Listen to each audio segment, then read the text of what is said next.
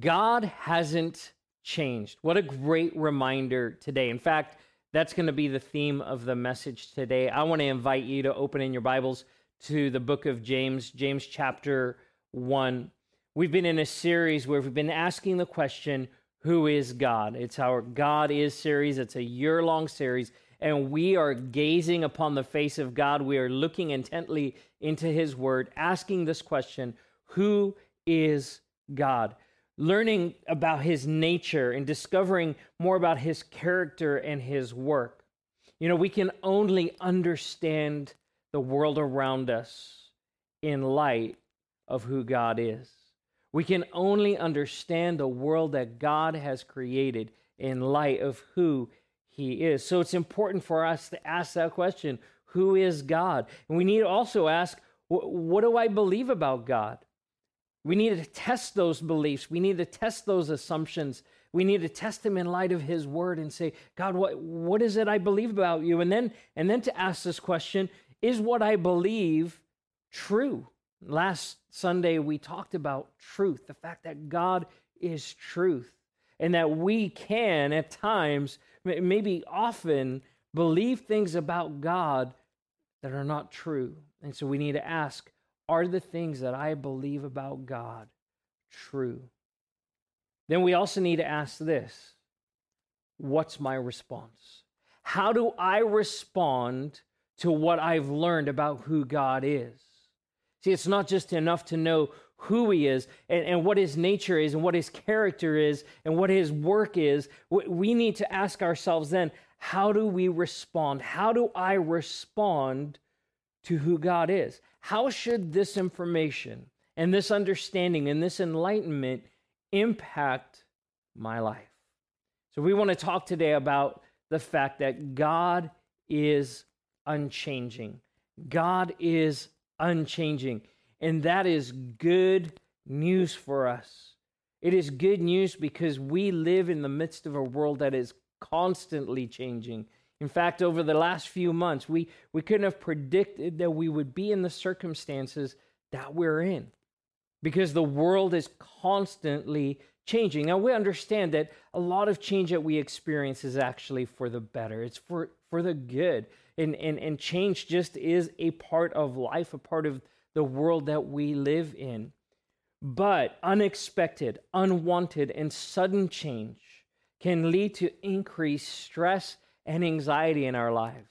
It can have a negative impact. And, and the reality is, we just want things to be the way we want them to be.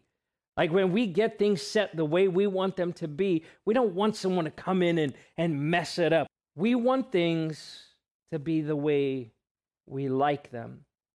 Here's what God's word says about him. Hebrews 13 8 says this Jesus Christ is the same yesterday, today, and forever.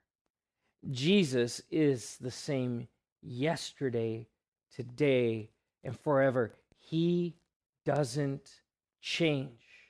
Revelation 22 13, the very last chapter in the Bible, says this. Jesus makes this statement I am the Alpha and the Omega, the first and the last the beginning and the end.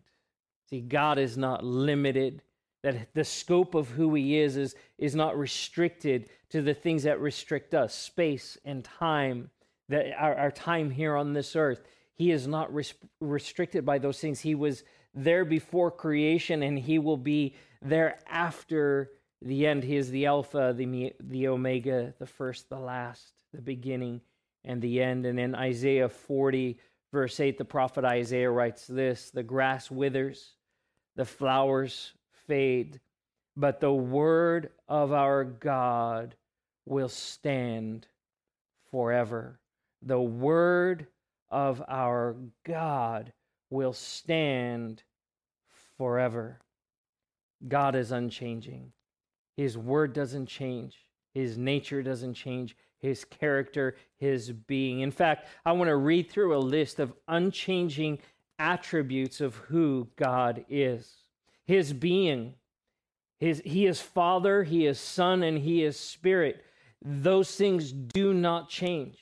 They are unchanging uh, aspects of, of who he is. His nature, his character does not change. He's not flighty. He doesn't, he doesn't uh, act a certain way one day and, and then another way the next. He is consistent. His love and his mercy are unchanging.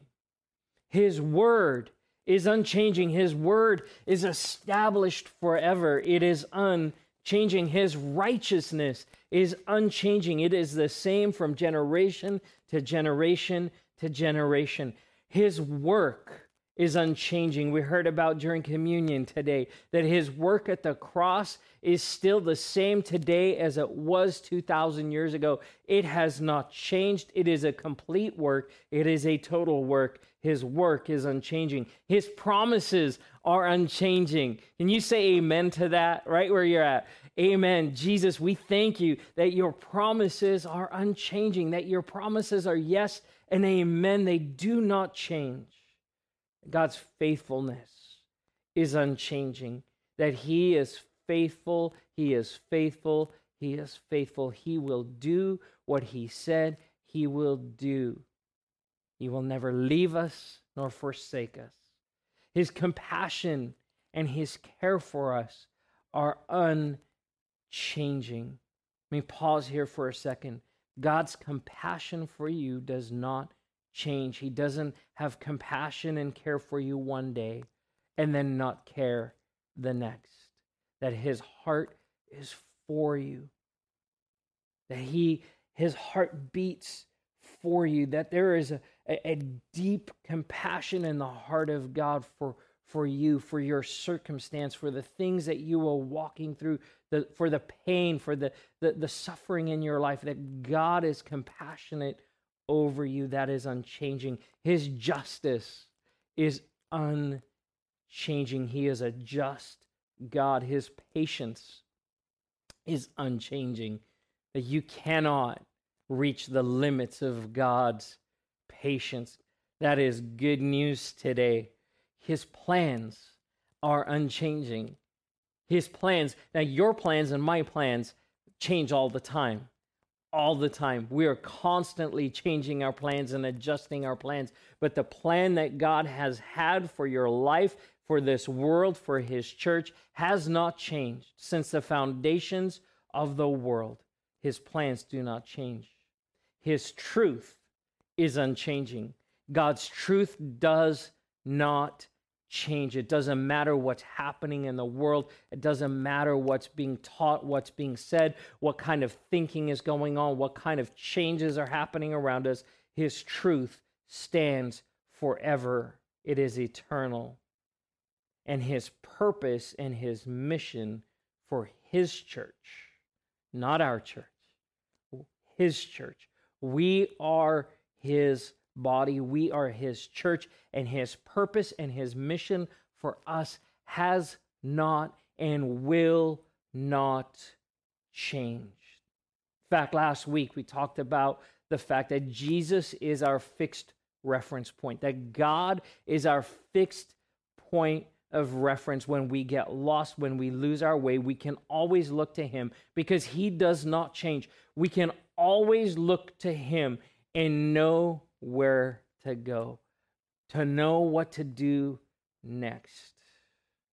So if God is unchanging, if we see this, this, this attribute, this, this fact about who he is, when we ask, who is God? And we realize God is unchanging, that he doesn't shift, he doesn't change, he, he isn't wishy washy, he isn't up and down, that he is absolutely consistent. Our next question needs to be this then what is my response? How should this affect my life? Now, I, I've grown up in church and, and I've heard so many sermons, I've preached just so many sermons where I bring about the, the point of application. How does this apply? And so often, application looks like this How do I take what I've just learned and make my life better? How do I take the information, kind of sort through it, sift through it, kind of pick and choose what I like the best and apply it to my life in a way that makes my life better? But can I tell you that's not enough? That's not an appropriate response. What we need to say is, God, in light of who you are, what should be my complete and total response to you? And this is important. See, we first need to look at God and then we look at our context, our situation, our circumstance. Let me say this again. This is super important for us to catch. We first look to God and then we look at our circumstance, at our context. So often, what happens is this we look at our context, we look at our circumstance, we look at the questions we're asking, and, and then we look to God. And we answer the question, Who is God, based on what's going on in our lives, what we feel, what we want. And then we look to Him and we answer that question and we muddy the waters. We first have to look at God. We first have to understand who He is honestly, humbly, truthfully, seeking Him, looking to Him, gazing upon Him. And when we first look to God, then we apply it in our context. See, it's not based on how I feel. It's not based on my circumstances. It's not based on whatever thought or thinking or popular ideas are floating around in the world at any given point.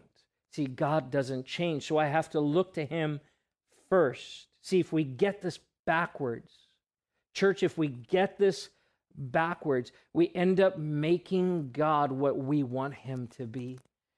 We make him to be what we want him or what we need him to be. Another word for that is idolatry. We get involved in idolatry. You might think, well, Pastor Barry, how's that even possible? How can I make an idol out of God? Well, we can do this. We can say things like, I, am I just, I'm to just focus on love.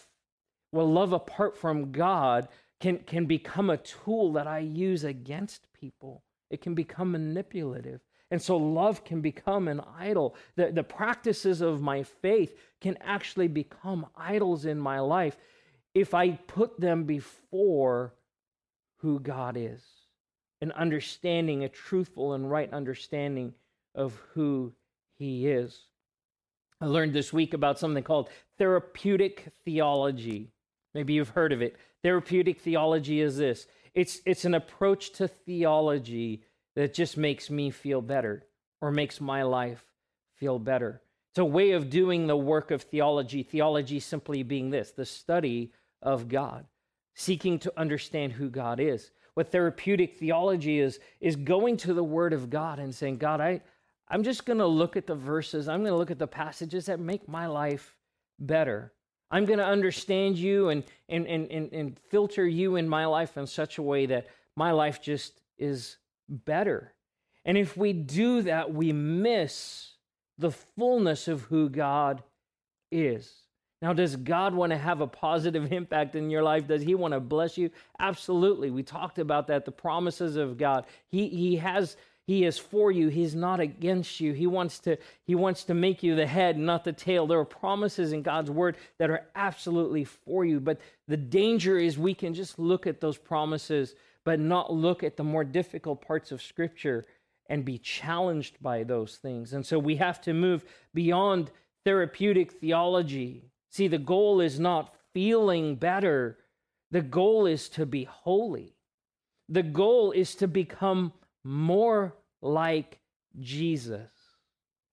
See, when we come to the Word of God, when we, when we gaze upon who He is, and we ask the question, Who is God?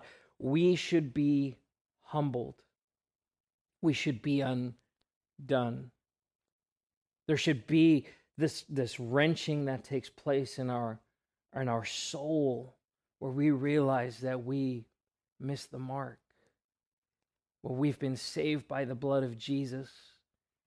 And when we call on his name, the Bible says that we will be saved. When we put our faith in him, we will be saved. But we also recognize, as Patrick shared a couple of weeks ago, we're also a work in progress.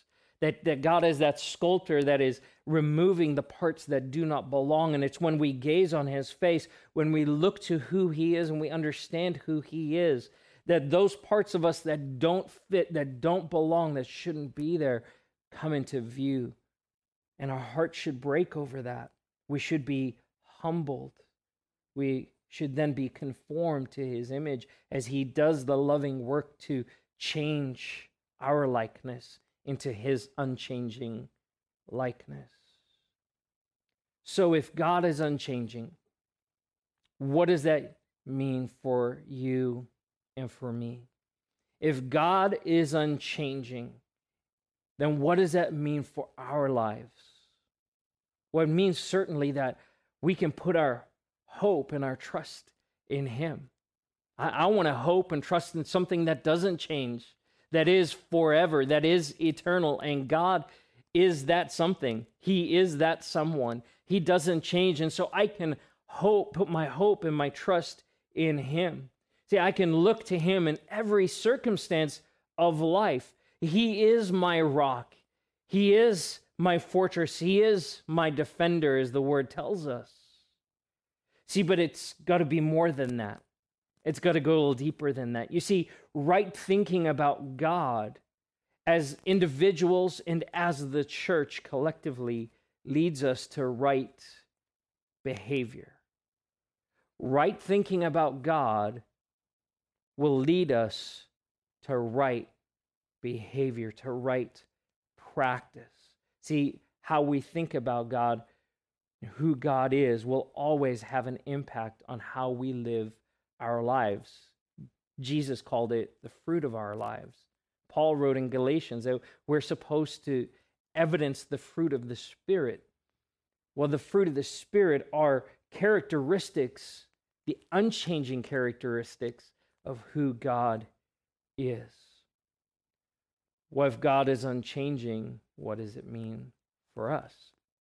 In our reading this week in the God is Journal, we read out of Hebrews 13, and I just want to read the very first verse of Hebrews 13. It says this Keep on loving one another as brothers and sisters. Keep on. Keep on. Don't stop. Don't give up on this. Keep on. Don't change. Don't change. Keep on loving one another as brothers and sisters. You see, when we reflect the heart of God, when we reflect the love, the unchanging love of God, it means that it will affect the relationships in my lives, in my life, in our lives. See, if God is unchanging in his love, and my goal is to become more like God, what I need to do then is evaluate the way I love people. And is the way I love people conditional? Does is the way that I love people based on whether or not I'm getting something from them, whether they love me back? See, God's love for us is consistent. It's unchanging. Now, I know this. I don't always act in a loving way to God.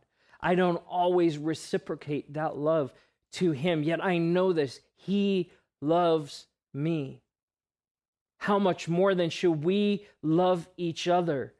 rather than giving ourselves permission to not love, to tear down, to destroy. We are called to love the way that God loves. Another passage out of our reading uh, comes out of James chapter 1. And I want to read this passage of scripture together.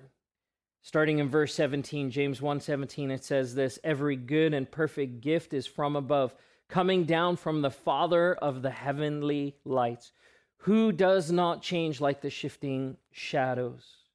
He chose to give us birth through the word of truth, that we might be a kind of first fruits of all he created. My dear brothers and sisters, take note of this. Everyone should be quick to listen, slow to speak, and slow to become angry because human anger does not produce the righteousness that God desires. Therefore, get rid of all moral filth and the evil that is so prevalent, and humbly accept the word planted in you, which can save you. Do not merely listen to the word and so deceive yourselves. Do what it says. James starts out here by pointing out that God is unchanging, the unchanging nature of God. Says that God is, is the author and the, and the one who, who gives perfect gifts. Everything coming down from above, from the Father of lights. It says that he says that he doesn't change like shifting shadows. You watch as the sun moves through the day, those, sh- those shadows will, will move. We have a, a, a tree in our front yard, and we like to sit out in our driveway and, and just relax. We have some chairs out there, and, and you know, especially in the evening, we'll watch the, the sunset. But just the other day, we were sitting in the driveway, and and and we were sitting in the shade of this tree. But as the sun kept moving through the sky, of course, that that shadow kept moving, and so we kept finding ourselves in the direct sunlight. So we'd have to pick our chairs up and and move over, and and and so it wasn't constant. It, it was it was changing, it was moving, and so we had to adjust. James is saying God is not like that. He doesn't change like the shifting shadows. He is consistent. He does not change. James says he provides everything. Every gift is from him. The Father of heavenly lights. What does he mean by that? It means that he is the God of creation. Remember what I said earlier that, that God's creation can only be understood in the light of who he is. James is echoing that idea right here. He is the God of creation, the Father of all creation, the one that is in control, the one that does not change. So we need to remember who he is, that we need to fix our eyes on him. We need to look to him and understand who he is from, from the beginning to now, that God does not change. He goes on to say that we've been birthed through the word of truth, that we have new life because of the word of truth. That Jesus gave birth to us through his sacrifice at the cross, and he is the word of truth. We've been born out of truth. And, and he says that we're a first fruits. What, what does that mean? It means that what, what the church is, those who are followers of Jesus Christ, that we've been set apart. First fruits were the tithe, they were the offering that was set apart. It's what we do when we give to the Lord. We take of, of, of our finances and we set it apart for His work, for His kingdom, for His glory, for His honor. And, and James is saying that we are a first fruits. We've been set apart in the midst of the world for His glory, for His purposes to, to stand out in the world. We're supposed to be distinctive in a good way. I think so often the church is distinctive, but not because of our love, not because of our grace, not because of our compassion, for all kinds of other things. We are supposed to be uh, just set apart. We're supposed to be distinctive in the world because of our love, because we are the first fruits, birthed out of the truth of who Jesus is. And so he sets this stage and then he brings this admonishment, this encouragement to the church. He says, in light of this, in light of the fact that God doesn't change, that he doesn't shift, that he is the author of all things, that he is the giver of good gifts, and because we've been birthed out of the truth of who Jesus is, you see, he lays the foundation for us. Then he says this be quick to listen, slow to be, speak, and slow to become angry. What's our response to an unchanging God? Well, we have to take a close look at our own lives. We have to examine our own lives, and we have to start asking where is it in my life where I'm becoming angry? Where is it in my life where I don't listen well? And I'm not just talking about setting aside a few minutes in a conversation. Am I listening well to the people in my life, to my family members? Am I listening to what's going on in their hearts and in there? Am I listening to my, my community? Am I listening to the world around me? Am I aware of what the struggles are, the pains are, the suffering? Or am I so focused on myself that all I hear are the cries of my own heart? See, we need to be quick to listen the Bible says that God's ear is inclined to us, that He's listening to us. In fact, just a few months ago, we, we had a, a Sunday where we talked about the fact that God is listening. He's inclined, He's listening to us. Yeah, how often do we not pay attention to the world around us? We don't listen to what's really happening in people's lives. We don't listen to the sorrows. We don't listen to the struggles. It says, Be slow to speak, slow to speak. Before we would just offer whatever opinion, whatever thought, whatever pops into our head at any given moment, that we would think about what we're saying. Can I just encourage you? Think about the words that you say before they come out of your mouth, before you post them to social media, before you broadcast them for the world to hear. What is it that is coming out, flowing out of us? Is it righteous? Is it holy? Does it honor and glorify God? Is it in line with His nature, His character, His truth? We have to stop. We have to think what am I saying? Is it healthy? Is it life giving? And then slow to become angry. Slow to become angry. And this is not just anger management, this is not just becoming more self controlled. But there's a progression that happens when I understand who God is, his nature, and his character. When I align myself and I humble myself before him, what's going to happen in my life is a point of transformation where I don't just default to anger, I will default to compassion. And so the, the presence of anger in my life, anger that is not righteous, will always expose the places where I lack compassion. And God is a God of compassion, that His compassion does not change. And He calls us to walk in the same way. He says that human anger doesn't produce the righteousness that God desires. Listen to this, church. Human anger, anger that is based out of the flesh, anger that is based out of my wants, my desires, I want, I need, doesn't produce righteousness, the kind of righteousness that God desires. In fact, it'll move us away from that. It won't conform us to the image of God, it will mar that image. God desires for us to be righteous like He is righteous, to be holy the way that He is holy. James goes on to say, Get rid of all moral filth. Now, now listen, we default to the bad stuff. You're probably thinking of, oh, yeah, I know what he's talking about. I know I've seen some moral filth. But, but let me just level the playing field a little bit. Moral filth is anything that is contrary to God's nature, his character, and his holiness. If it's not in line with who God is, it is moral filth. Now, now when we look at our own lives through that lens, we realize we're missing the mark in so many ways. That moral filth, those places where I give myself permission to act and behave and think and do things in a certain way that are not in line with God, James would define those things as moral filth. And so we have to we have to evaluate, say, God, what is it in my life that doesn't align with you, with your character, with your nature, with your word? God, show me. Reveal that to me. James goes on to say, accept the word. Accept the word of truth. Accept the word that was deposited in your heart.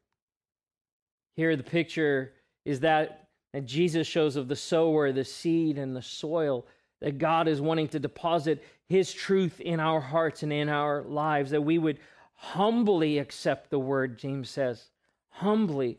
Why? Because my pride will cause the soil of my heart and my soul to be compacted and not allow that word to come to come in to receive it. And so we have to humble ourselves before God, allow him to soften us so we can receive the word of truth. We need to understand who God is and he says this will save you. Not that not that we've we we we lose our salvation in Jesus but what he's saying is that we are in process and that w- there are times, let's just be real for a second, we need to be saved from ourselves. We need to be saved from saying and doing things that do not honor the Lord. We need to be saved from the circumstances that are tearing us apart, from the sin that, that so easily entangles. That we need to fix our eyes on Jesus, as the writer of Hebrews says. And so we need to be saved in the sense that God's word will rescue us, will save us. And then he closes with this. He says, Don't just listen to the word, don't just listen to it and deceive yourselves. See, when we listen to the word, we go, Wow, that's good. Oh, I like that. I'm not so sure about that. And we pick and choose. And we do our therapeutic theology. What ends up happening is we don't live it out. Oh, we might live out one or two points, but we don't live out the whole Word of God. We don't live out eh, the Word of God in accordance with who He is. We don't look to Him fully and say, God, I want to be you. I want to, I want to reflect you. I want to be like you, rather. I want to reflect you in the wor- in the world. I want to be conformed to you, eh, your image. And we pick and choose and we give ourselves permission to live in a way that is contrary to what his nature, his desire, and his purpose for the church is. I want to close today with an encouragement for us as a church. We, we are absolutely, you've heard it said already so many times, we are in unprecedented times. But God doesn't change. There have been difficult seasons and difficult times all throughout the history of mankind, all through the history of the world. You can it right in scripture we read about all kinds of difficult circumstances and, and tragic circumstances and, and situations of persecution. This is not new to God. He does not change. He, he's been there through everything that has happened in history. He has been there, and He is here walking with us in the midst of what we are walking through. And in the midst of that, we are called to be His church, His bride, His prophetic witness to the world around us. As we are now just weeks, even months into the stay at home orders, into not being able to gather as the body of Christ in person, as there are limitations and restrictions, what we're starting to see and what I am seeing, which is breaking my heart, is that people are lashing out. They are lashing out at each other, they are lashing out at, at those in authority over them. And my purpose is not to take a side or promote an agenda. In fact, the only agenda that I would want to promote is this it would be God's agenda. What is God calling us to as the body of Christ? What is He calling us to as the church? How is He calling us to live in line with His in line with His unchanging nature, His unchanging character, the way that He loves, the way that He extends compassion? How is that affecting us as the church? It's in seasons like this where we as the body of Christ need to set the example. We need to be that first fruits. We need to be set apart and stand out as the ones who love, the, the ones who extend grace, the ones who are slow to anger and slow to speak, that we would listen to the world around us. I am not saying that we should not exercise sound judgment and discernment about what's happening in the world. But, church, can I encourage you that we need to test and check our motives, that we need to check our words, that we need to check our responses. We need to check the things that we are posting and sharing and reposting and say, God, does this reflect you well? To humbly come before Him and ask Him to search our hearts. There are no easy answers in the midst of the season. There are no easy answers. As a church, as your pastor, as, as our leadership, we are trying to discern and, and, and, and decide, Lord, how do we move forward as a church? What are our next steps? And I look forward to being able to share those things with you when we have something to share. At this point, though, we're just simply saying, God, we want to be in line with you the, the cry of our heart as a church staff, as our pastoral team is this God first.